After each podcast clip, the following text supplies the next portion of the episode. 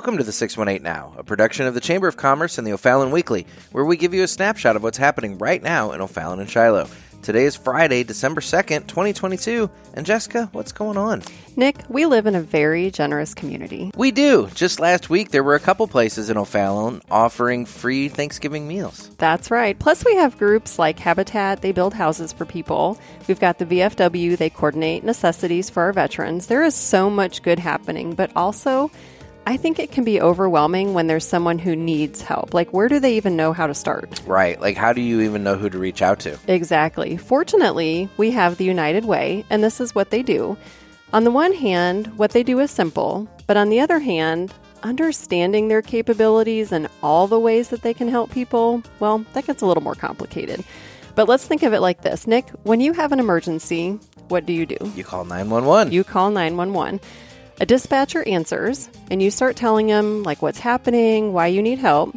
And the dispatcher takes all this information and starts sending first responders your way. They know which officer is closest to you, they know which EMS to dispatch, they know whether or not to send the fire department. The dispatchers are chaos coordinators. You know what I mean? Like they Yeah, make sense of the situation, and then they have the knowledge of what's available and who can best help you right now. that makes sense. Well, the United Way, they're like our community dispatchers. They have relationships with hundreds of community organizations, all designed to help people in different ways. So when someone needs help, they can call 211. Okay. Maybe they lost their job, maybe they lost their house in a fire, maybe their child is falling behind in school. However, they need help, they can call 211 24 7 and get connected with the United Way. Interesting. And the idea is you tell your story once, and then the United Way starts understanding your needs. They start assessing which local organizations can best help you right now. Some needs are critical and immediate, things like food and shelter. Others are more long term needs, things like job training or counseling. But either way, the United Way can help. So think about all of the groups that help others. You've got government agencies like FEMA, Okay. You've got nonprofits like Caritas, the Illinois Center for Autism. So the United Way understands what these groups offer, how they can help people, and then the United Way has this huge database of all of these resources, and they use that to help coordinate assistance when people need help. So they take people who help people and they bring an efficient process to all of that help.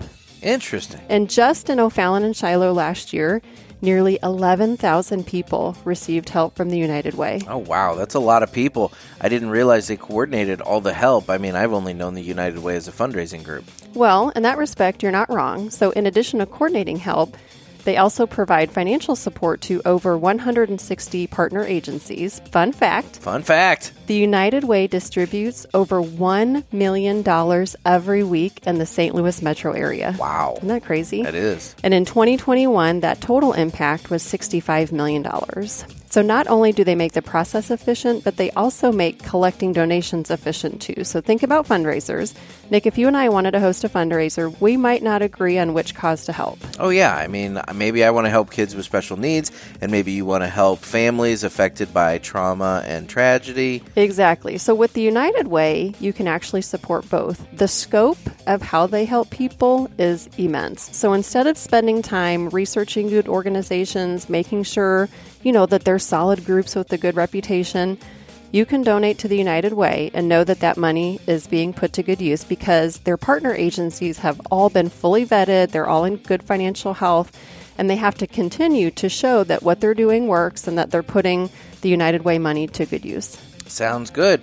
Well, I'll admit that I've heard about the United Way and I've seen their annual campaigns being advertised, but I've never quite understood exactly how it all works. Well, there you go. But now I can see why they work so hard. And if you're a small local nonprofit, this United Way money and support probably makes a huge difference. For sure. So, in this season of giving, we wanted to highlight the United Way because they do so much, but also we love that they come alongside agencies who are the boots on the ground. Like United Way isn't reinventing the wheel. They are finding groups who already have a track record for helping others, and they're getting behind them with support and financial resources. Well, that's great. And Jess, we're in a really busy season, so what's on the calendar? Today is Friday, December 2nd, and tonight starts the OTHS Madrigal Dinner at the Milburn campus. This Renaissance Dinner Theater is a great way to celebrate the start of the holiday season. Tickets are available at the will call table at the time of each performance, and we'll link to that in the show notes. And best wishes to these student performers this weekend. For sure. This Wednesday, the Chamber of Commerce is a collection site for the annual cookie drop at Scott Air Force Base.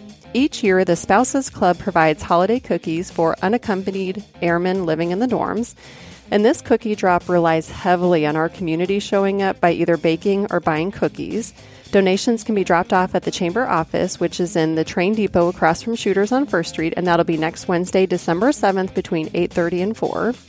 And then next Thursday, December 8th at 6 p.m., is the final Pub Table Historian of the Year. Local historian Brian Keller will be sharing about the O'Fallon of Christmases past. Ooh. Now, if you're a longtime podcast listener, you may recall from last year we highlighted some of O'Fallon's more memorable Christmas moments, like the dueling Santas. Yeah. So I'm sure Brian's going to do a great job of sharing stories like this, but he's also going to share a side story about Lebanon and its ties to Charles Dickens' A Christmas Carol.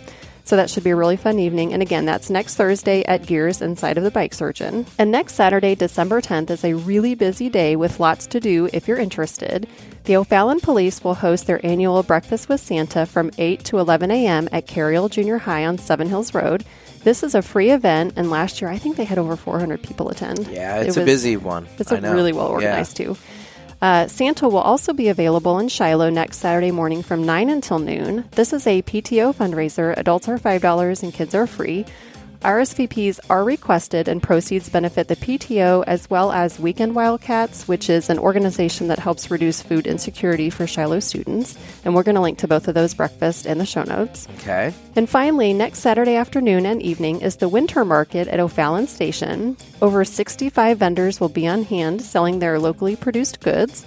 There are also carriage rides that'll take you through the downtown district. And I think with the beautifully decorated storefronts and then also all of the string lighting on First Street, these carriage rides are going to be amazing this year. We'll link to the carriage reservations in the show notes, but I do want to mention at the time that we're recording this, there are only one or two spots left, so they may or may not be available when this airs on Friday.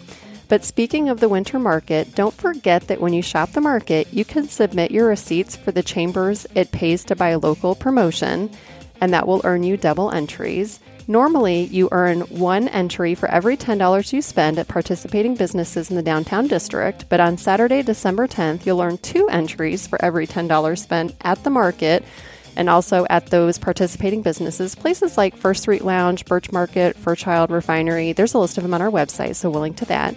Okay. Each entry gets you a chance to win one of the big cash prizes, and the top prize for this promotion is $500 cash. Very cool. And Nick, that's all we've got. And this only gets us through next week. There is so much happening, but we're going to highlight those um, events in next week's episode. Sounds good. Well, on that note, I've got to get going. Thanks, Nick. It's always a pleasure.